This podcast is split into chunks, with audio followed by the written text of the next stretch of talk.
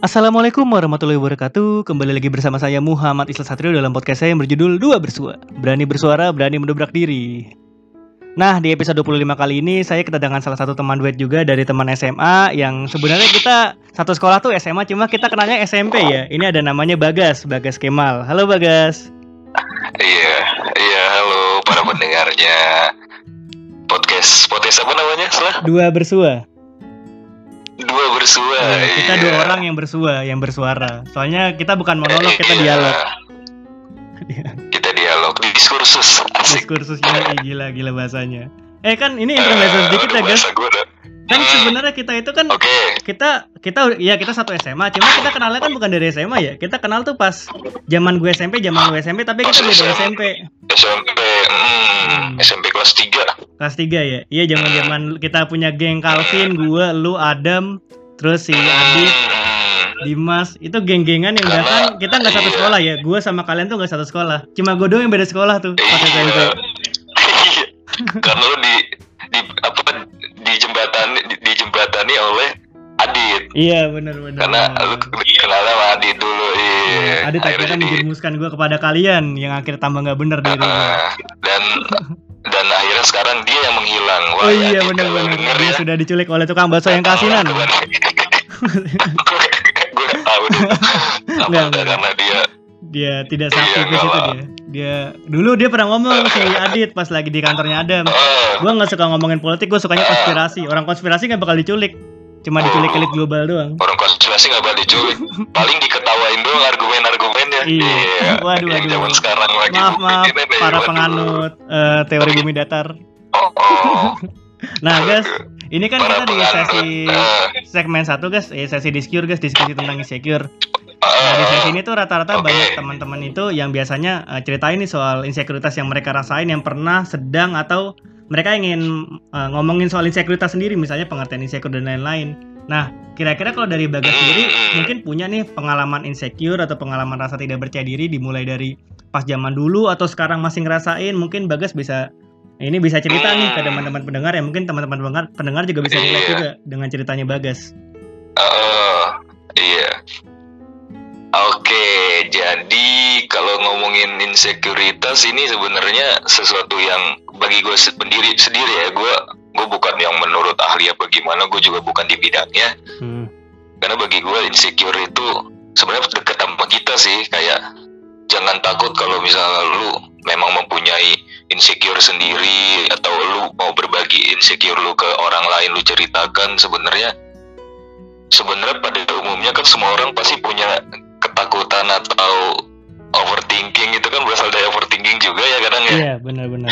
yang sebenarnya itu kita kembangin sendiri di otak terus jadi sebuah hal yang akhirnya menakutkan.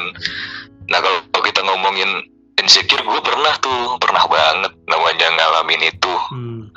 mungkin gue ceritain itu awal SMP ya. Kenapa SMP karena kalau lu tahu kalau SD mah mostly semua orang have fun aja SD ya Iya, sebagai anak rata-rata. kecil ya nggak sih Rata-rata have fun. Atau dia Gua pernah dibully cuma nggak nggak sadar sih biasanya. Pernah dibully gitu. Nggak sadar kayaknya kalau bully SD itu bisa bales lah setelah kayak Iya, bisa lebih gampang benar-benar. fight backnya kayak Paling ya, sebatas paling- cuma ngata-ngatain ya orang tua kan.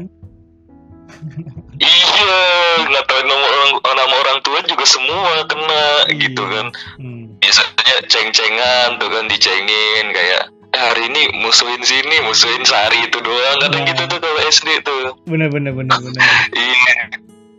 Problemnya udah mulai saat SMP kenapa SMP karena bagi gue SMP itu masa peralihan banget sih dari yang kita puber di SMP ya kebanyakan. Meskipun kalau mungkin dari sainsnya kita rata-rata apa mengalami masa puber masa balik itu kan kelas 5 SD tapi seenggaknya gue bisa pukul rata SMP lah ya. SMP kita udah bener-bener peralihan itu dari yang anak kecil jadi yang remaja tanggung nih. Oke, oke. Nah, mungkin di situ problemnya mulai keluar ya kayak banyak yang ya akhirnya mengalami insecure karena kejadian-kejadian atau segala macam. Kalau gua SMP pernah apa ya mungkin gua kelas 7 sih kelas 7 kelas 8 mungkin dianggap rada nggak tahu ya gue lu nganggapnya gue aneh gak sih ya? Bagi sebagian orang yang cerita gitu. bagi sebagian orang sih pas SMA yang cerita ke gue mengenai lu karena dia tahu gue temen lu ya kok bagus friksis lah. Pasti ada beberapa orang yang nanya kayak gitu. Cuma bagi gue kan karena lu temen gue jadi subjektif bias juga kan. Ya gue temen lu ya gue nggak bisa ngatain lu kayak gitu karena takutnya malah nyinggung temen gue sendiri. Ya, jadi jangan nanya pendapat sama si temannya secara langsung karena subjektif bias. Itu salah satu cacat logika lah ibaratnya. oh iya lanjut guys lanjut guys langsung dikasih teori itu kan waduh jangan. Biasanya gue kalau ngomong sama Yoyo langsung dikasih teori itu. Langsung Jangan gue so pinter langsung nih. Enggak, gue so pinter doang gue Gue penganut teori konspirasi gue Nah, waduh, menurut eh, dari temen SMA aja udah sering bilang berarti gue kayak rada freak atau gimana. Nah, itu dimulai dari SMP. Oke. Entah ya yang gue rasain saat SMP itu, gue emang orangnya introvert sebenarnya. Gue introvert. Gue menutup diri. Terus gue dulu inget banget main basket. Dan gue terkesannya sombong gitu. Kayak wah gue anak yang rada sombong gitu lah. Gue belum yang fase di mana akhirnya gue memutuskan untuk jadi culun. Gue pernah akhirnya singkat cerita kelas 8an gue jadi kayak ya udah gue culun aja. Malah dibully akhirnya Oh, Oke. Dapatlah perlakuan perlakuan kelas 8 itu kayak ya gue nggak mau nggak sih sekarang kayak udah ya lah men. Kelas 8 beberapa tahun yang lalu gue juga udah berdamai dengan hal itu. Cuman karena ini konteksnya kita lagi cerita jadi mungkin bisa dibilang saat itu kayak gue dapat perlakuan bullying Hmm, di kelas sama beberapa ya nggak semua beberapa. Sebenarnya simpel sih kayak cuman mungkin oh enggak bukan di kelas sorry kayak justru kalau di kelas bercanda-bercanda biasa hmm. ini gue malah kayak lu tau gak sih kalau misalnya bentuk bullying yang verbal yang kayak misalnya lu lewat nih terus Iya. kayak eh, itu itu bagas tuh abang lu tuh abang lu gitu. Oh gue kayak oke. dianggap Itu cuma nggak langsung Ah, langsung ya, nggak langsung menuju ke lu Tapi misalnya dia ketemu Dia ngomong sama temannya yang kebetulan kebetulan lu lewat gitu kan "Hmm, Oke oke. Hmm, iya kayak gitu kayak gitu sih yang gue ngerasanya. Ih gue gue baper ya waktu itu kayak Hmm. ya ampun ada apa dengan aku? gitu. Hmm, kayak ngerasa ya Allah. Heeh. Malah gue ngerasanya lebih banyak ditemenin sama yang caur-caurnya yang berandal-berandal yang begajulannya kayak Oh, kalau di oke. kantin kayak eh, ayo kas ini kas ya, aja. Meskipun sering disengin juga tapi bagi gue kalau iseng itu bukan bentuk bullying ya malah kayak ya udah mungkin dia orang anak-anak yang begajulannya mengakrak malah ah mengakrak ah, sorry sorry rada Sana sana sana. Twister gue soalnya. Slow soalnya kita record jam berapa nih? Udah mau jam 12 ya. Slow bro. Kita sampai malam juga jadi bro. Udah dua watt. Iya pokoknya justru anak-anak begajulan ini yang eh, proses PDKT-nya gitu kayak bertemannya itu mungkin mungkin kayak isengin apa gimana tapi enggak. Tapi bagi gue itu bukan perilaku bullying karena gue merasa nggak begitu dirugikan. Malah Oke. seneng gitu have fun. Hmm, dapat vibes have fun-nya lah. Hmm. tapi untuk satu beberapa oknum anak-anak ini yang notabene nggak sekelas sama gua. Hmm, justru melakukan bullying itu bullying verbal kayak kadang ngata-ngatain juga. Maksudnya ya gimana sih ngata-ngatain indirect gitu yang nggak langsung? Oke oke. Kan kitanya kerasa ya. Hmm, itu. Oke oke. Itu paling gue inget sih kelas 8 masuk ke kelas 9 saat di kelas 9 udah mulai berdamai soal itu karena gue ngerasa kelas 9 last year ter- tahun terakhir di sini gue akan memulai kehidupan di SMA baru yang mungkin akan sedikit anak-anak yang gue kenal sebelumnya masuk SMA situ akhirnya bener kan? Hmm, gue SMA bener-bener udah mulai hidup baru yang ya alhamdulillah kultur SMA kita mah nggak yang bullying gitu loh yuk iya Iya sih. bener sih. Enggak nggak ada sebenarnya. Beberapa hal iya Nggak beberapa ada, hal nggak juga sebenarnya enggak kalau dari belakangnya ya. Cuma kalau memang Iya, secara langsung di depan iya. kita mungkin enggak enggak kelihatan. Eh, eh, ya lu cukup mengenal lah sosok-sosok yang pernah terbully itu. Iya benar benar iya tapi tapi secara in general enggak sama sekali. Kayak Hmm. oh mereka sangat bersahabat. Gua yang memang freak dan introvert pun tetap ditemenin yang kayak kita akhirnya hingga akhirnya masih apa tetap akrab lah. Hingga akhirnya tetap akrab tetap menjalankan masa-masa SMA dengan penuh kesenangan kegembiraan. Hmm. udah saat itu gue bisa bebas dari perilaku bullying itu. Oh, bullying saat oke. SMP Jadi masa-masa terbelat lu dalam mengalami hal bullying tuh justru di SMP ya, guys? Kelas 8 tadi ya, ketika ada Iya, verbal secara indirect. kelas ya? 8 Oh, oke oke oke.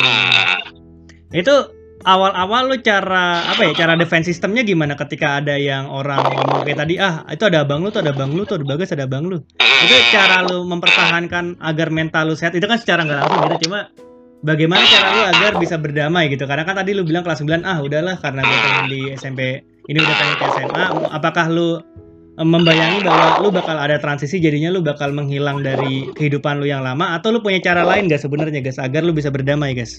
Hmm. Oke, ini sebenarnya pernah gue bicarakan di kepribadian gue sendiri. Maksudnya bertanya, bertanya dengan diri sendiri. Iya. gue pernah banget kayak, kenapa ya gue saat itu tuh ada apa dan bagaimana prosesnya? Akhirnya gue menemukan sebuah jawaban bahwasanya saat kita mengalami sebuah perlakuan yang tidak mengenakan dari seseorang, kita bisa dengan beberapa cara sebenarnya. Hmm.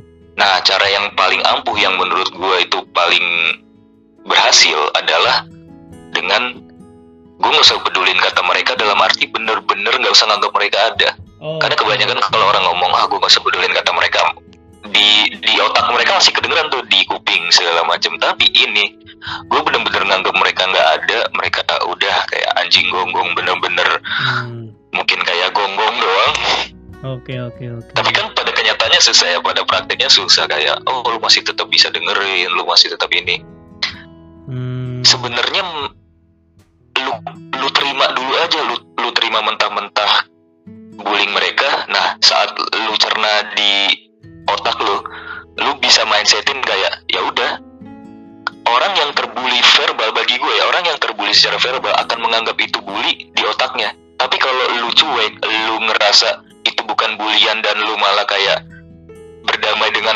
kayak lu ketawa aja lu nggak nganggap mereka mereka kan kecapean sendiri loh saat melontarkan Oh. itu terus menerus Oke. itu yang gue lakuin saat kelas 9 makanya bisa sampai transisi gue berdamai dengan itu kayak mereka akhirnya lama-lama capek karena kenapa. Pak? awal kelas 8 mereka masih melakukan itu gue kayak ngerasa wah mungkin tertekan gue pernah juga mungkin ya gue lupa tapi gue pernah sampai nang- nangis sendiri ya maksudnya bukan Iya. depan mereka enggak Hmm. mungkin nangis sendiri atau gimana tapi akhirnya gue terima itu gue jadi nggak peduli sama mereka. Gue jadi menganggap itu bukan bulian ya udah jadi selesai. Mereka akan kecapean sendiri akhirnya mereka berhenti. Oh. itu defensifnya sih. Jadi pola Hmm, pola mungkin nggak yang kayak ofensif enggak hmm, pola pola adaptasi lu terhadap bully yang menyerang lu tuh sebenarnya lu meng, apa ya eh, mengubah pola aja ya. Jadi jatuhnya kalau mereka bully verbal ya udah gua nggak nganggap mereka ada aja kan jadi sebenarnya secara tindakan lu tidak berubah cuma secara pola pikir lu merubah hal itu kan? Merubah hal di mana yang awalnya lu merasa sakit hati pas pertama kali menerima dari bully-bully verbal itu akhirnya lu rekonstruksi lagi jadinya emang lu ya udahlah bodo amat masa bodoh sama perkataan dia. Iya bener. Bagus sih cara kayak kayak mindset gitu sih artinya iya artinya orang kalau kena bully bully verbal akan merasa dirinya terbully saat dia ngecerna di otaknya itu sebagai bully tapi kalau lu nggak pedulin kata-kata itu sebagai bully lu cuek aja Hmm. ya udah lu bakal bakal nggak bakal nggak bakal terpengaruh sama perkataan itu sih sama verbal itu kecuali bully secara langsung ya kayak secara fisik itu gue no comment karena mungkin gue belum pernah ngalamin dan Hmm. gue nggak mau bilang solusinya karena nggak adil aja lah kan mereka tuh mereka mereka di luar sana yang pernah mengalami bully sesak bully bully fisik sesakit itu gue nggak berani ngomong karena gue nggak ngalamin gitu sih Oh, Oke oke. Nah, mungkin SMP itu lu udah punya, udah punya pemikiran yang cukup matang untuk bisa menghadapi pembulian secara verbal tadi ya guys. Nah berlanjut ke transisi ke SMA guys. Kan di SMA itu ya kita kita juga satu sekolah ya. Nah pernah nggak sih lu ngalamin Iya, salah iya. satu beberapa bully yang mungkin lebih parah daripada SMP yang sebenarnya itu bisa lu handle cuma uh, dalam situasi sebenarnya itu lebih parah cuma lu cara menghandle jadi lebih nikmat karena lu udah punya cara berpikirnya tuh bisa udah lo rekonstruksi dari SMP jadinya cara lo menanggapinya lebih mudah walaupun itu situasinya lebih sulit gitu itu pernah nggak di SMA guys? Hmm. Kalau di SMA mungkin dari satu dari apa karena satu dari lain hal ya kayak Hmm. gua mungkin berpembawaan agak aneh atau gimana mungkin ada beberapa kayak membuli secara verbal enggak verbal enggak cuman kayak mereka nganggap aneh aja udah. Kalau gua menanggapinya secara baper pasti kayak gue bisa nganggap itu pembulian dong karena gue ngerasanya ih gue dianggap kayak gini gini gini. Tapi nyatanya gue nggak pernah nganggap itu sebagai bullying dan gue tanamin mindset yang sama saat gue ngelawan bully zaman SMP jadinya semua berjalan biasa aja sih kayak oh ya udah gue dianggap aneh. Tapi akhirnya orang-orang yang menganggap aneh itu pelan-pelan kenal gue kayak lo tahu kita kan dulu kelas kelas itu nggak banyak diubah ya maksudnya akhirnya kelas 11 12 ketemu sama beberapa orang yang sama lagi. Iya. jadinya mereka makin kenal gua. Iya mereka makin kenal gua makin tahu bahwasanya gini loh kalau misalnya orang ngelihat secara langsung penilaian orang itu kan ber- terbataskan atas penilaian orang lain terhadap orang itu tapi kalau kita udah kenal sama orang tersebut Hmm. kita jadi tahu oh ternyata dia personalitinya begini kok dia nggak seburuk ini kok gitu jadi Oh, itulah yang terjadi di oke, saat. SMA di mana Hmm. jadi lebih banyak yang kenal ya nggak nggak banyak juga ya gue bukan yang terkenal gitu ya, ya cuman lebih banyak yang mengenal banget terutama teman sekelas teman-teman yang yang perminatannya bahasa Jepang ya. Yang perminatannya bahasa Jepang tuh yang gue perjuangin tuh. Iya, ya kan kita akhirnya sekelas kelas 11 sama kelas 12 nya benar-benar. itu sih. Jadi yang teman-teman deket gue di kelas 11 kelas 12 Oke. gitu. Ya mungkin kan ya tadi gue nggak bisa sebut nama cuma yang gue tadi bilang guys di awal guys ada beberapa temen yang baru kenal lu secara lihat dari sekilas dari luarnya kan yang tadi yang gue kasih tau bahwa ini kok orang aneh banget cuma karena gue nggak bisa berpendapat kan takut karena lu teman gue jadi takutnya gue malah subjektif pas ngomong. Iya. Jadi makanya gue biasanya nggak tanggung Benar, benar. tapi eh, kalau tadi dari cerita lu tuh sebenarnya kalau memang orang ingin mengenal lu lebih tuh harus secara personal ya. Jadi kalau ada perbedaan antara mengenal lu secara di luar sama perbedaan antara kita udah kenal secara lu secara personal gitu. Maksudnya ada pola lu memang sengaja membuat eh, image itu atau memang ya udah karena orang menganggap gue itu ya udah bodo amat? Apa lu memang sengaja ketika ada orang nggak kenal lu lu eh, membuat diri lu seakan-akan berbeda dari ketika kita udah kenal sama lu secara personal gitu? Waduh. Waduh. enggak sih gue Oh. kalau dibuat-buat enggak. Memang memang basicnya gue introvert. Hmm. basicnya gue gue introvert nih. Cuman gue bukan berarti nggak bisa akrab. Maksudnya kalau kita ngobrol empat mata gini gue adalah orang yang atraktif banget saat berbicara kan. Makanya kenapa salah satu project gue juga adalah podcast segala macam di mana gue menyiarkan. Hmm. gue iya gue sebuah mimpi, mimpi gue juga pengen jadi penyiar. Karena gue sekarang udah nemuin gimana cara berbicara yang enak. Tapi memang pada dari dulu ya gue adalah orang yang kayaknya ini deh apa introvertnya lebih kayak introvert. Nggak mau kenal bukan nggak mau kenal ya kayak ya udahlah apa kata orang apa gimana? Gue nggak mau yang kan ada ya orang yang memikirkan banget apa kata orang tapi gue kayak sebaliknya kayak gue mau bodo amat. Hmm. mau orang mau kenal syukur nggak mau ya udah Hmm. Nah, alhamdulillahnya dengan sifat gue yang kayak gitu gue jadi lebih terseleksikan. Jadi orang-orang yang benar-benar kenal gue lah yang baik-baik ini yang akhirnya berhubungan baik sampai sekarang kan sampai sekarang. Gue bisa ngobrol sama lu. Ini kan karena hubungan baik gitu kan. Iya. karena hubungan kenal yang baik. Hmm. itu sih. Kalau dibilang ntar akhirnya dibilang apakah ini impactnya lebih ke positif apa negatif ya bagi gue semua semua pembawaan kita atau pribadi kita atau jati diri kita itu ada plus ada plus minusnya sih ya mungkin bagi gue plusnya itu ya ini gue jadi lebih bisa selektif untuk memilih temen Hmm. temen banget ya maksudnya bagi gue temen siapa aja berteman sama siapa aja cuman kalau yang kayak temen deket inner circle-nya kita gitu kan pasti kita nggak bisa pungkirin pasti Iya. kita selektif Hmm, bener bener bener. nah itu yang bisa gue lebih positifnya. Kalau negatifnya itu tadi. Mungkin orang yang nggak begitu kenal akan menjudge kita apa gimana dan itu terjadi juga saat kuliah kayak. Oh, oh, iya ternyata saat gue udah mm, notabene saat gue udah banyak berubah. Karena Hmm. mungkin ntar akan gue ceritain deh kayak perbedaan gue dulu sama sekarang gitu sih. Hmm.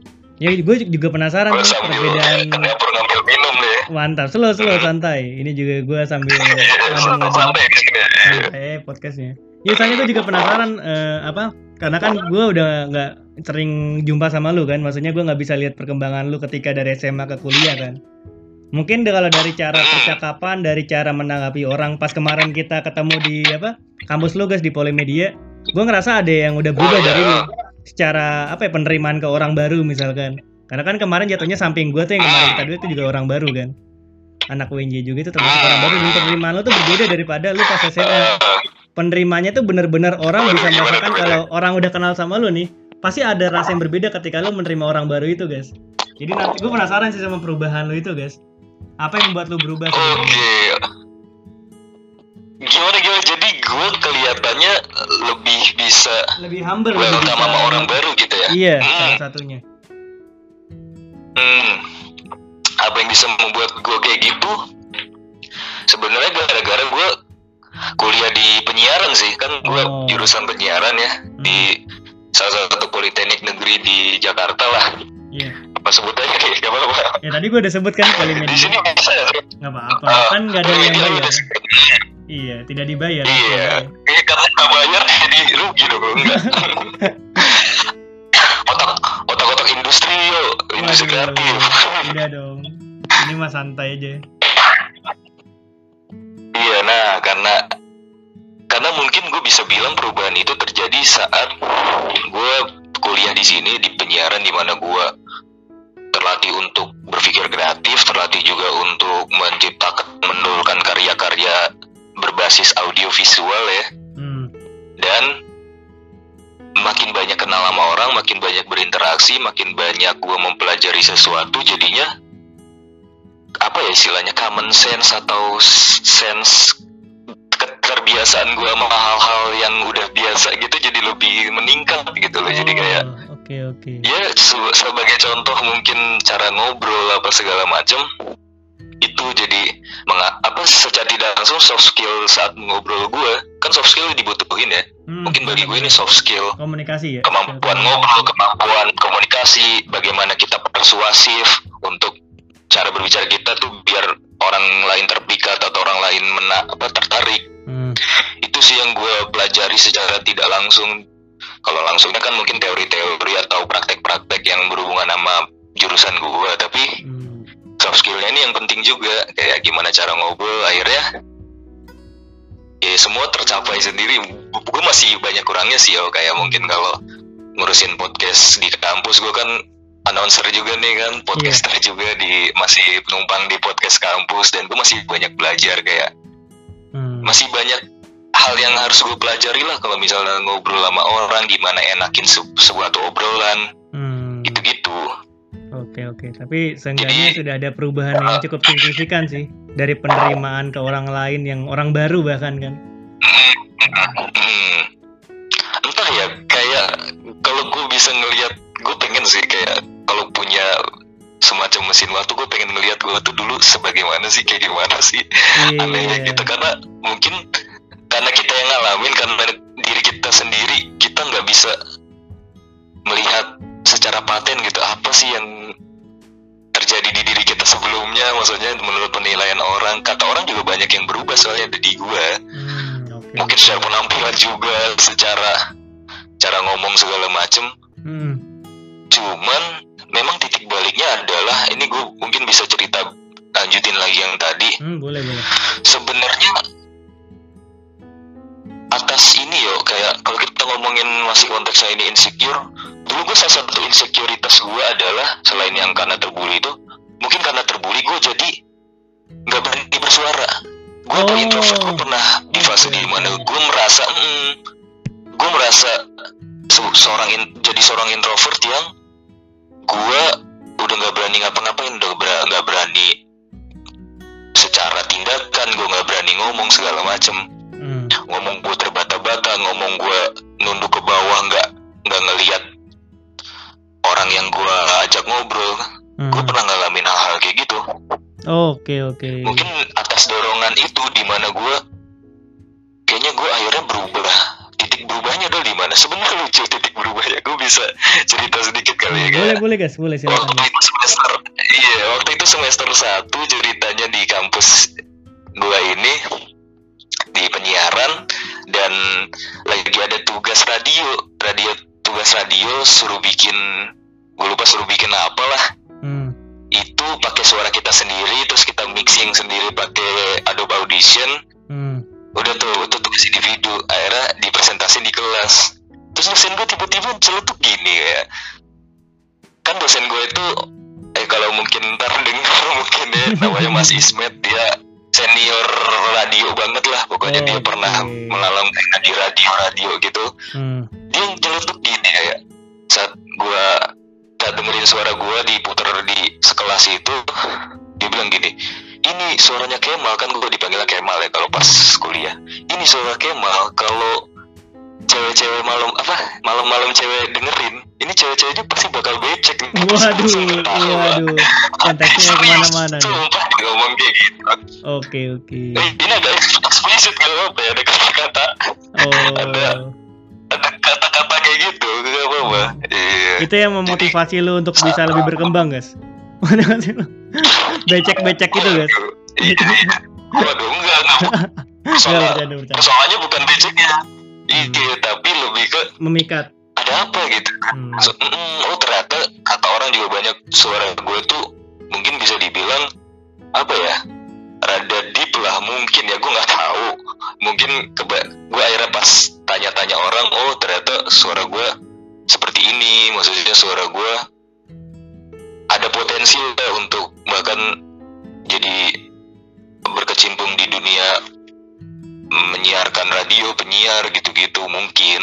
Hmm. hingga akhirnya gue ngelihat diri gue sendiri oh mungkin ambisi gue di sini nih opportunity gue di sini gue harus ngejar itu. Karena ya kita udah masuk umur 20-an kalau nggak bisa menemukan apa yang pengen kita kejar kan lu masa ya kuliah kuliah doang ngerti gak sih kayak lu kayak kan kayaknya orang-orang kayak gitu udah nggak bakal kepake lah di industri 4.0 sekarang kan. Jadi lu harus tahu sendiri. Ini pesan juga buat pendengarnya Islah.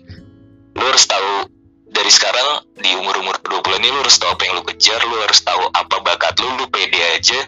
Akhirnya lu bisa asah pelan-pelan. Nah gue terjadi itu terjadi di gue gue sadar oh ternyata kemampuan gue adalah bersuara. Justru hal yang dulu gue rasa gue lemah justru Hmm. ini yang paling kuat di gue akhirnya gue mulai ngasah cara ngomong gue sebenarnya ngasah ngomong itu lucu loh kayak ya udah lu cukup dengan ngobrol aja ngobrol sama orang lain gitu loh Hmm, hingga akhirnya gue lu tahu aplikasi anon gak sih ya aplikasi anon kayak dulu tuh ada Sim Simi gitu. secret gitu gitu Oh oh secret oh iya. Gue kira Sim Simi. Make bot. secret Oh iya iya. itu yang lu bisa ketemu sama siapa aja iya nah singkat cerita gue main aplikasi itu gue ajak call gitu random cewek sih karena gue kan cowok ya. Gue apa ngajak random call gitu. Hingga akhirnya gue mulai terbiasa untuk ngobrol aja sama orang ngobrol-ngobrol.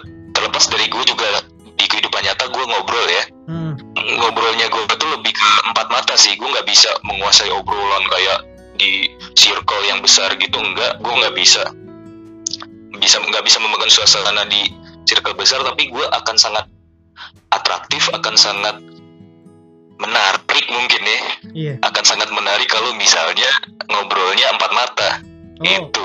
Oke. jadi kekuatan-kekuatan itu yang akhirnya gue bikin apa menjadi lebih pede untuk akhirnya siaran di radio kampus waktu itu belum ada podcastnya Hmm. hingga akhirnya mentoknya di awal tahun ini awal 2020 udah mulai kebentuk podcast gue udah bikin podcast apa ngisi di podcast podcast itu gue juga salah satu yang mengundang Islah Satrio ke Waduh. kampus gue Jangan sebagai disebut. dong. sebagai narasumber iya saat itu ada disebut. kasus ya Iya. di Itu sudah saya umpet-umpetin Iya, iya. nggak saya. Iya jarang saya post kayak gitu. Gak usah disebut-sebut lah.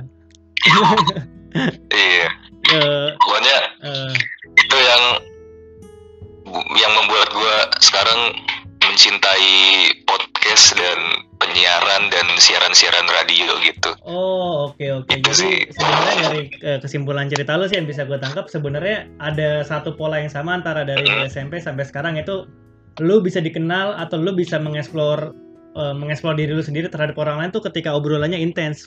Jadi nggak di dalam circle besar kan. Hmm, Sebenarnya dari SMA kekuatan lu sama hmm sih. benar-benar. Karena kan lu sama gue kalau ngobrol kan intens kan. Cuma ketika kita di circle yang besar, ketika kita di circle satu sekolah atau satu kelas lah minimal, itu gue tahu lu nggak bisa nggak bisa menjadi dominan di antara satu kelas itu. Dan itu membawa tetap tetap ada dalam diri lu sampai kuliah kan. Akhirnya lu akhirnya lu menuju ke podcast. Podcast itu kan ngobrol intens kan. Hmm. oke oke. Ya menarik Wah sih gila lu lu dengan sekali lu dengan sekali dengar langsung menyimpulkan banyak ya, tapi hal itu gitu secara yang pribadi gue semua ya ya. gue nggak tahu benar apa salah guys tapi Iya. kalau dari cerita lu gitu ya cewek yang lagi Iya cewek yang lagi deket sama lu lagi digebet sama lu seneng banget ya Waduh. kayaknya ya. Saya tidak gebet siapa saya obrolan-obrolan. lagi pusing udah Iya coba deh eh tapi guys Iya intinya gua- itulah. gue penasaran. Ini sebelum gue cerita soal diri gue ya, eh, kan lu dari dulu dari SMP sampai sampai kuliah udah mengalami berbagai hal yang membuat lu menjadi seperti sekarang.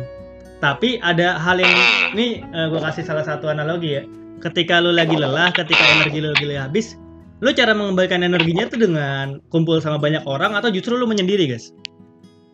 Ada yang berbeda gak antara cara lu mengembalikan energi dari SMP sampai kuliah? Apa sama? sama gue selalu sendirian sih selalu. Gimana ya? Gue bisa bilang saat gue kuliah pun kan pernah ya sampai ada tugas itu tugas akhir matkul.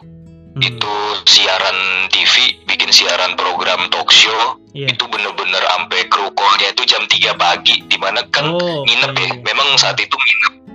Lagi hektik banget bikin bikin apa persiapin backdoor backdoor studionya.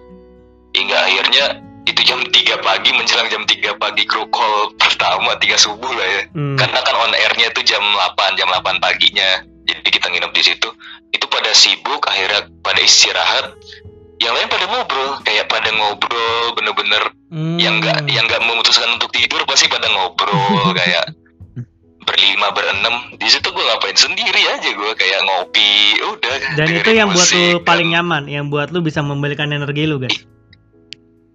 Iya itu memulihkan energi gue merecharge gue Hmm. itu kan definisi tersendiri nih ya introvert extrovert gue pernah baca ya itu Iya, gue itu pernah dari baca Kar dari Beda. Gustav Jung Hmm. sebenarnya. Eh, pengertian dasar mengenai Dari siapa? introvert. Carl, Carl Gustav Jung, psikoanalisis.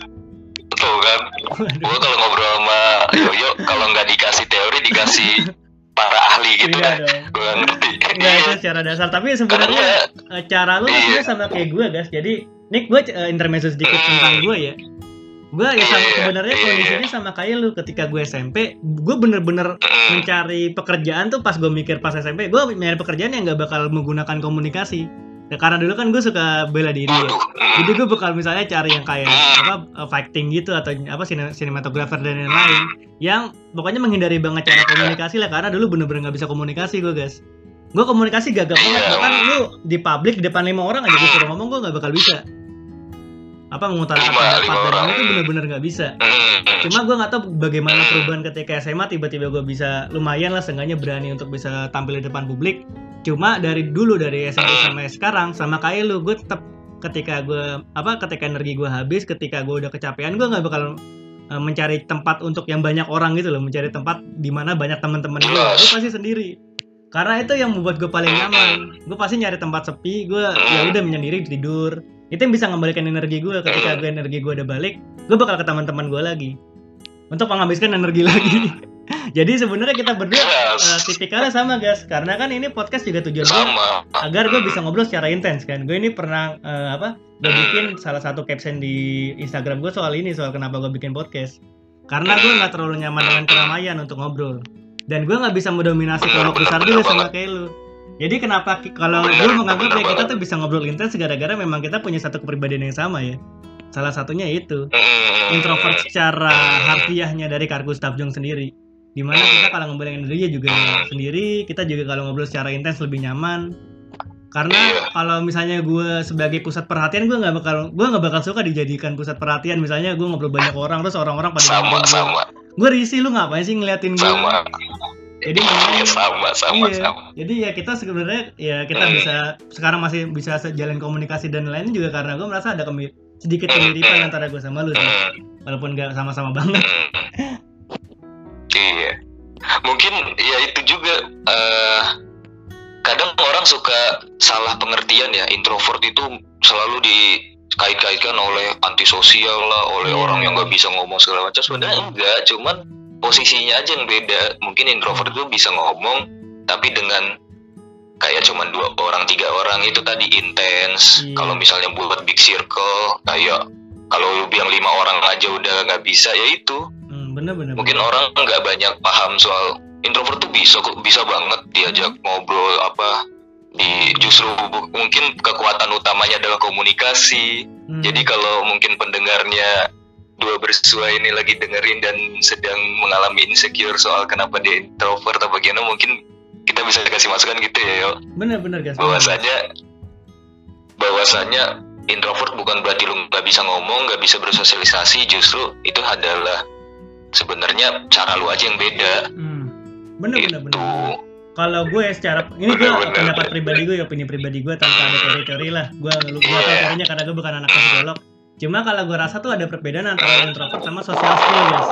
Kalau gue tuh sejujurnya gue juga melatih social skill. Makanya gue bisa ngobrol sama lu bisa ngobrol sama banyak orang tanpa malu. Itu karena gue melatih social skill gue jadi sesuai jam terbang gue misalnya gue di organisasi dan lain-lain itu mengembangkan gue ya kayak lu kan lu dikembangkan eh, melalui platform-platform kayak di apa eh, di kampus lu yang juga jurusannya jurusan bisnis dan lain-lain itu kan mengembangkan social skill lu. Hmm, Cuma iya, kalau introvert itu sebenarnya nggak bisa dirubah karena itu cara kita mengembalikan energi kita kan.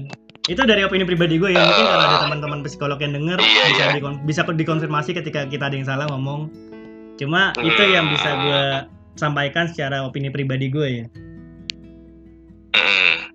Iya betul banget sih jadi nggak usah minder lah lu mau introvert extrovert Iya. Kuasain aja satu bidang yang lu suka dan lu pengen dalemin ya lu bakal enjoy banget di situ Bener bener bener. itu bener. sih sama satu lagi sih ini agak OOT dikit Hmm, bahwa sejatinya gue nggak percaya passion bro Oke. gue gak percaya oke. passion sekarang karena kenapa kalau ngomong kalau ngikutin passion dari dulu gue udah apa kan gue lu tahu sendiri gue sukanya apa dulu Jepang Jepangan apa sempat berubah kan Ah. kesukaan orang itu sempat berubah tapi yang namanya passion itu nggak ada yang ada namanya proses. Lu gimana Oke. bisa banyak berproses? Eh, kayak gue misalnya gue banyak nyoba sesuatu akhirnya gue menemukan kekuatannya di cara gue ngomong di hmm, gimana gue jadi penyiar segala macam jadi podcaster itu hmm. yang gue temuin. Bukan kayak dari dari awal gue passionnya sebagai podcaster sebagai penyiar enggak. Hmm, justru itu ada karena proses. Hmm. bagi gue itu nggak ada yang namanya nggak ada yang namanya passion adanya proses sih Dan proses itu kan bukan sesuatu yang kebetulan kan, proses itu kan sesuatu yang kita ambil kan. Kan kalau passion itu bagi banyakan banyak Iya, kalau passion kan bagi sebagian orang kan itu adalah sesuatu yang kita dapat secara alamiah. Misalnya, wah lu da- dari lahir udah diturunkan passion ini. Jadi ketika lu nanti berkembang, wah Iya. prosesnya gini gini gini sehingga passion lu tercapai. Cuma sebenarnya proses itu apa yang kita ambil, bukan apa yang kita dapat secara alamiah kan. Bener. Bener banget, bener banget. apa yang kita ambil dan sedikit bakat maksudnya lebih baik sedikit bakat dan banyak belajar berusaha akhirnya lu terbentuk daripada lu banyak bakat tapi lu leha-leha mau bakat lu nggak dikembangin jadinya lu nggak berkembang gitu Hmm, bener, parah sih bener banget, bener, bedanya. bener. ya, ya secara Iya. secara garis besar sebenarnya ya sama lah proses kita guys. Proses di mana dulu kita Mm-mm. takut untuk ngomong mungkin kalau lu takut karena dibully kalau gue takut karena Iya. ngomong gue nggak pede aja walaupun gue Hmm. jarang dibully ya karena kan dulu gue SMP berantem terus kerja Mm. Cuma gue nggak pernah dibully. Wah, nggak ada yang mau bully lu ya nggak mau Enggak, dulu- mau bully lu. dulu gue di kelompok sabuk di kelompok lu guys. Di kelompok nerd guys. Gue tuh dulu di SMP tuh termasuk orang-orang. Eh, orang-orang yang game sama Bayu iya kayak sama Bayu. sama gue nerd. Orang nerd yang ada dulu oh ada Bayu cutting Bayu. Ahok. Iya Bayu, Bayu Cina. Eh, nah itu kan dulu ada tuh salah satu cutting yang gak naik kan Eh. naik kelas di satu kelas gitu satu kelas sama gue pokoknya inisialnya F deh kalau teman-teman SMP denger pasti tahu nih. Hmm. misalnya F itu dia kayak Iya, halo, lelakin F, gitu. Iya. David kenal nggak David? Eh, ada dia tuh sering malak, dia sering malak-malak ya di situ. Kan gue orangnya orangnya ya orangnya nyablak bukan nyablak sih maksudnya orangnya kan atau the point ya ketika lu malak gue nggak suka ya udah gue langsung Iya. ribut kan. Karena dulu gue udah bekal bela diri juga di situ gue banyak di Oh. pokoknya banyak omongan ke gue tuh orang-orang yang kayak cutting. Cutting itu kan ada beberapa yang nggak naik ya guys. Bukan dia doang. Di situ banyak musuhin gue gara-gara gue berani. Gue sebagai orang yang culun cuma gue berani melawan mereka. Itu sebenarnya yang buat gue ya mental mental gue nggak pernah break sih ketika gue SMP break paling karena putus cinta doang. Allah Waduh, gue setiap putus cinta itu galaunya lama banget beda ya itu problem yang harus terpisahkan. Soalnya iya sepertinya kan berantem, namanya kalau berantem gak, nggak pernah nangis, tapi kalau iya sekali dilukai, aduh, ambiarnya sampai berminggu-minggu. kalau kalau kita ngomongin itu mah, kayaknya udah relate sama semua orang yang pernah ngalamin. Kayaknya, hmm. ya udahlah. tapi ada satu lagi sebenarnya insecure gue. eh, silakan Gue mau silakan singgung sedikit. iya silakan Karena silakan. mumpung masih sesi, sesi satu ya. iya masih ada Sebenarnya 20 menit nih ini Ini sekarang Oke, itu nyambung sih. Itu nyambung ke semuanya insecure yang satu ini. hmm. Di mana saat lu nggak pede, lu nggak nggak bisa bersuara. Karena ada satu faktor juga kalau yang gue rasa. Karena kenapa? Mungkin ke- mungkin ini lebay ya kayak. Tapi akhirnya sekarang orang-orang sekarang ini banyak yuk yang ngalamin. Makanya kenapa gue pengen nyampein ini. Hmm. Yaitu dulu insecure gue adalah soal penampilan. oh oke oke Udah, ada mulai menarik Karena nih. gue ngerasa dulu SMP, hmm, gue adalah orang yang dulu ngerasa nggak pernah ganteng bro. oh oke Simpel aja kan, nggak pernah ngerasa kayak, itu gue jelek, kayak dulu gue nggak eh, gue jelek, hitam, jerawatan, Hmm. SMP, SMA kurus, di mana gue kurus, berat gue paling berapa sih dulu? Hmm, nggak nyampe 50, nggak pernah nyampe 50, 40, 40-an terus. Kurus banget kan gue dulu, dulu kenal gue sampai SMA tuh kurus banget kan. Iya benar-benar gue jelek kurus dan dulu SMP gue sempet yang ngerasa oh tapi ya itulah ya maksudnya indahnya masa sekolah meskipun gue jelek tapi kan kesempatan untuk deket sama cewek tetap ada gitu kayak oh gue Iya. tetap deket aja tuh pacaran mah tetap mm, gue tau Kayaknya- mantan mantan lu jangan ya, maksudnya mau bahas percintaan iya. Iya pokoknya itu. Hingga akhirnya sebenarnya masih kebawa sampai SMA sampai gue gue kan kuliah tuh dulu di tempat yang sebelumnya ya bukan di Hmm, yang sekarang ini. Hmm. bukan di sebelum di Polimedia gue sempat kuliah tapi cabut. Nah Hmm. itu gue sempat masih sempat ngerasain yang namanya ih kok gue jelek ya jelek jelek gitu loh oke oke kayak ngerasa insecure gue tuh salah satunya Hmm. penampilan hingga akhirnya entah kenapa titik balik gue adalah mungkin titik balik gue saat gue udah nemuin kepuasan yang namanya gue workout ya gue Oh. nggak workout banget sih kalau workout nggak yang sampai gue sampai sekarang juga badan gue ya biasa-biasa aja yang penting sehat cuman itu kenikmatan yang gue dapetin dan gue akhirnya dapetin hasilnya juga saat itu Oke. mungkin gue akhirnya makannya juga jadi banyak gue booking lah istilahnya kan booking tuh booking terus Hmm. gue workout akhirnya cutting di cut lemak-lemaknya Hmm.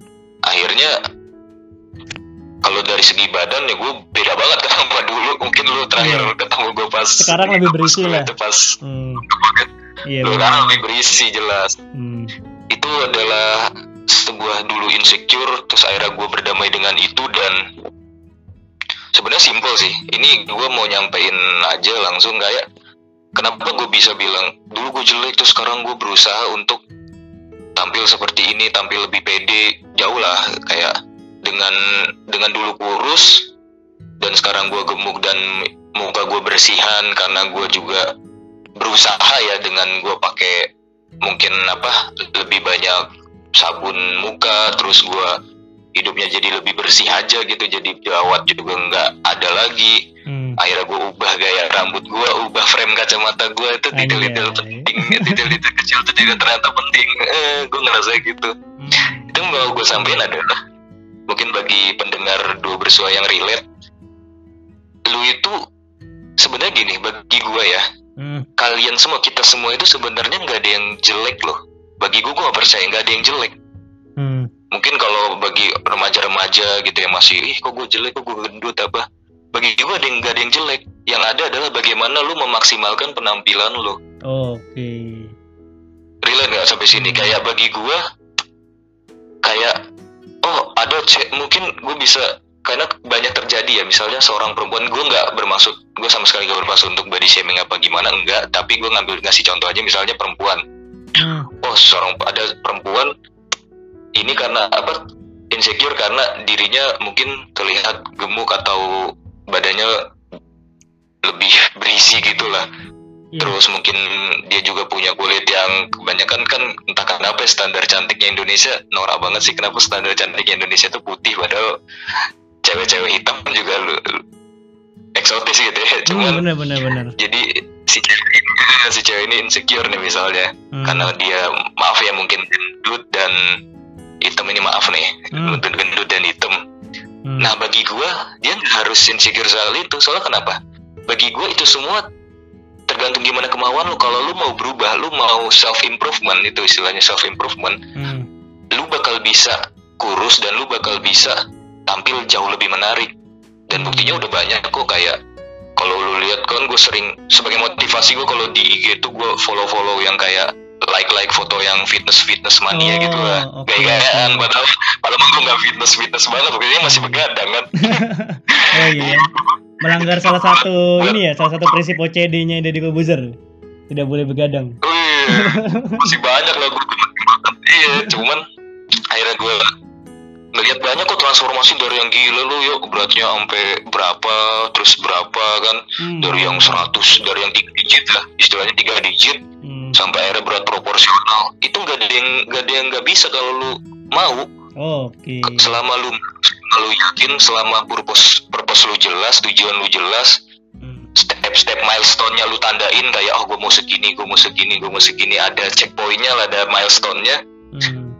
Jelas lu bakal bisa mencapai itu perlahan-lahan sih Hmm. jadi bagi gue kalau mungkin kalian ada yang oh masih insecure soal penampilan coba diubah gitu mindset lu bahwasanya semua bisa diperbaiki mentok-mentok kalau Korea juga bisa oplas ya cuman kayak itu not recommended lah bagi gue Hati-hati fans K-pop, hati-hati fans itu enggak hati-hati saya tidak merujuk ke sana cuma Iya. ya itu. Apa ubah mindset lu olahraga mulai karena kenapa gue pede ngomong gini ke lu ya karena lu kan juga basicnya kan bela diri pasti lu tahu banget namanya olahraga gimana pentingnya kesehatan lah Hmm. dan itu nggak ada ruginya kok sebenarnya untuk lu untuk mulai berolahraga Hmm. dan mencoba hidup sehat karena itu investasi ya iya, sebenarnya kesehatan.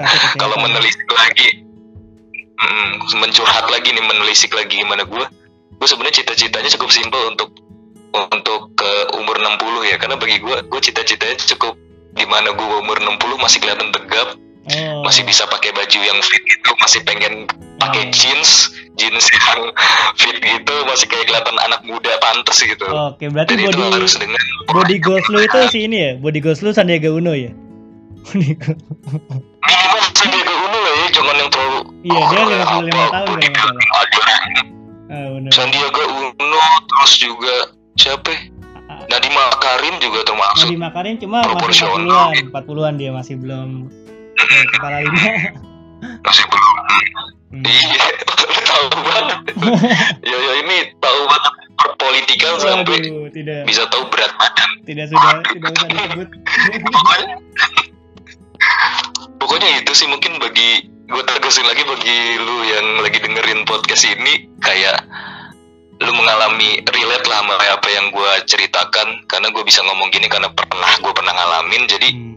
keluar dari zona ketidaknyamanan itu kan ada namanya zona nyaman ada zona tidak nyaman itu lu lagi Iya. terkurung tuh orang yang bagi gue orang yang terlalu berlarut soal hal itu insecure karena bentuk badan karena muka atau yang lain-lain lu bisa keluar dari itu lu bisa mulai perubahan dari sekarang Hmm. dengan cara si simpel itu olahraga segala macem dan yang gue bilang tadi lu akhirnya perbaiki fashion lu lu jadi bakal kelihatan lebih inilah lebih lebih baik dari sebelumnya karena gue ngerasain sendiri yang namanya mungkin gue pede ya pedenya sekarang tuh kayak Oh, oke oke. kan eh, kan misalnya gue di kampus naik lift dulu jadi bagi gue kayak saat gue naik lift tuh kayaknya gue di lift itu cowok paling ganteng di situ Oh, gitu oke oke Enggak ya. oke oke oke.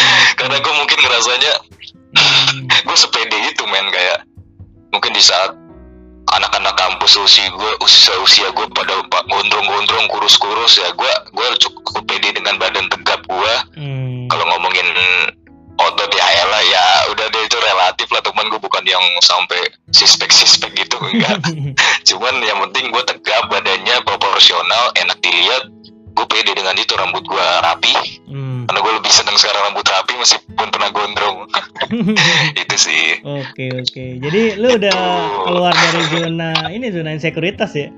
Karena lu sekarang udah membandingkan benar. membandingkan diri lu sama orang lain, jadi lu pede dengan diri lu kan? Karena kan kalau insekuritas itu kan lu Hmm. merasa inferior terus di antara orang-orang dan lu merasa orang-orang tuh superior guys. Ibaratnya wah orang-orang lebih dari gue, orang-orang gitu. lebih dari gue. Sekarang lu udah kalau bagi gue lu udah keluar dari zona insekuritas. Ketika lu udah bisa berdamai dengan diri lu sendiri. Dan itu progres yang cukup bagus sih guys. Ketika lu udah sadar akan gue punya loh hal-hal yang bisa dibanggakan di- dari diri gue sendiri. Salah satunya tadi dengan cara hidup sehat dan lain-lain. Dan itu bagus buat lu dan buat banyak orang yang bisa mencintai dirinya sendiri guys. bener lu harus love yourself sih Mantap. memang itu penting Hmm. Sama ini ada rahasia mungkin ya lu asik nggak tahu lu sadar apa enggak. Kalau bagi gua tuh lu setiap karena kan kita dari dulu udah kenal secara personal ya. Dari SMA kelas 1 bahkan kan kita kita juga sering ngobrol walaupun nggak sekelas kan karena kan kita juga kenal dari SMP. Pas kita SMA kan dulu ada ini ada ada apa? Demo school ya. oke Pas demo school. Jadi kan karena gua gua tuh udah nganggap lu pas dulu Iya ini cerita mungkin lu gak tahu cuma gue selalu ngerasain dari dulu kalau sama lu. Jadi gue tuh ngerasa bahwa lu tuh setiap ngasih ngasih apa ya ngasih saran ke orang yang yang udah kenal secara personal tuh jadi lu ngasih tahu sarannya karena peduli bukan karena formalitas. Jadi dulu pernah gue nanya ke lu mungkin gue nggak tahu lu lupa apa inget gue nanya gas kira-kira gue mau ngambil gue, kira eh gue nanya ke lu gas kira-kira gue mau ngambil silat apa taekwondo ya gas saran lu tuh yang langsung ngebimbing gue tuh gue masuk taekwondo karena ya lu taekwondo aja lah karena kan pas kemarin-kemarin gue di rumah lu kan lu sering nendang-nendang samsak jadi kayaknya kaki lu lebih kuat daripada tangan lu. Di situ gue langsung ngambil taekwondo karena gue tahu bahwa saran tuh saran untuk orang peduli bukan saran karena formalitas gue nanya. Di situ gue langsung ngambil taekwondo karena gue gue tahu lu orangnya orangnya tuh kalau secara intens lu bener-bener peduli. Jadi tuh salah satu pertimbangan gue ambil taekwondo kemarin. Di SMA dan benar ketika gue ngambil taekwondo ya beberapa prestasi dapat lah ya Oh, tapi iya itu eh, apa buah kecil dari saran lu itu guys. Saran lu karena kita kan udah kenal secara personal. Itu rahasia yang sebenarnya lu nggak tahu sih. Cuma gue dari dulu udah nyimpen. Iya. Makanya kalau ada beberapa Iya, mungkin orang bilang oh bagus Frik segala macam ya gue bilang tadi karena kan kita udah kenal jadinya takut juga malah subjektif kalau gue bilang ah enggak bagus gini gini kok gue jadi nggak bisa komen karena takutnya bertabrakan. Iya iya. Itu iya sih paling. Kayaknya kalau kita tidak online gini podcast langsung gua akan memeluk lu ya. Waduh, Cie. baik Ya, tapi bener bener bener amin amin Hmm. apa yang lu bilang amin lah karena gue ngerasanya saat kan ada ya maksudnya zaman sekarang itu dikit-dikit curhat Hmm. tapi gue sedih sama fenomena curhat penyurhat sekarang kayak yang penting lu lu curhat abis itu orang yang dengerin kayak langsung ngasih saran tanpa Iya. seenak jidat tanpa tanpa ngenakar apakah dia butuh saran atau sekedar jadi sekedar butuh pendengar Hmm, karena kan benar. itu beda ya Hmm, benar-benar banget. karena bagi gue kebanyak mm, malah gue senengnya itu di mana ada yang curhat ke gue dan itu adalah sahabat baik gue yang lu juga adalah sahabat baik gue Waduh. di mana gue jadi akan lebih menempatkan diri gue sebagai orang yang sangat peduli Hmm, oke oke. Gitu loh. oke. Hmm, itu sih mungkin Dan banyak orang nggak kan tahu soal Bagas iya. ya dari SMA. Makanya gue banyak tahu lu pas SMA. Jadi ya udah gue nggak bisa Iya, kan kalau banyak orang ngomongin lu. Iya. karena nggak mungkin orang curhat ke gue kalau belum akrab gitu loh Iya. Ya bakal ngira lu freak lah dari awal. Ini orang, wah takutnya nunduk terus nih kalau gue curhat pasti gitu awal-awal. Iya, gue dulu menunduk terus sih nyari nyari nyari gopean tuh gue Eh, nyari gopean ada sering nemu dua puluh ribu gila gila gila. gitu Mungkin ini ada kata-kata penutup guys eh, karena udah 54 menit sekarang. Akan nanti akan dilanjut di segmen 2 lah. 54 Ngobrol hmm, ntar akan ya Iya. kita ngobrol konspirasi enggak Waduh, saya Oke. sangat tidak ahli dengan ini konspirasi. kata kata-kata penutup nih Iya dari nih tadi kayak gimana nih kayak tadi dari kesimpulan dari yang tadi udah lo ceritain ke pendengar mungkin ada salah satu hal yang bikin pendengar mungkin relate dan bisa kuat secara mental dan bisa cintai diri sendiri gitu. Hmm, oke mungkin dari gue uh, sebagai kesimpulan dari apa yang udah gue obrolin sama Rio, lu itu apa gimana ya um, ntar dulu gue memikirkan kata-kata yang tepat. Santai. Iya jadi mungkin bagi gue kata-kata terakhirnya adalah lu harus bisa mencintai diri lu sendiri menemukan apa potensi terbaik lu baru lu bisa berdamai dengan semua keresahan lu sekarang. Hmm. itu sih. Udah. Oke, poinnya kan sama yang kayak tadi. Hmm. Uh, love yourself, terus temuin potensi terbaik lu, udah, lu akan jadi orang yang berprogres, yang akan bisa mencapai tangga-tangga untuk menuju mimpi lu sih.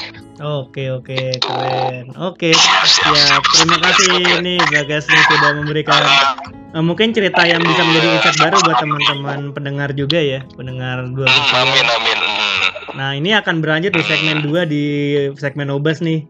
Sekarang kita tutup di segmen pertama. Wassalamualaikum warahmatullahi wabarakatuh.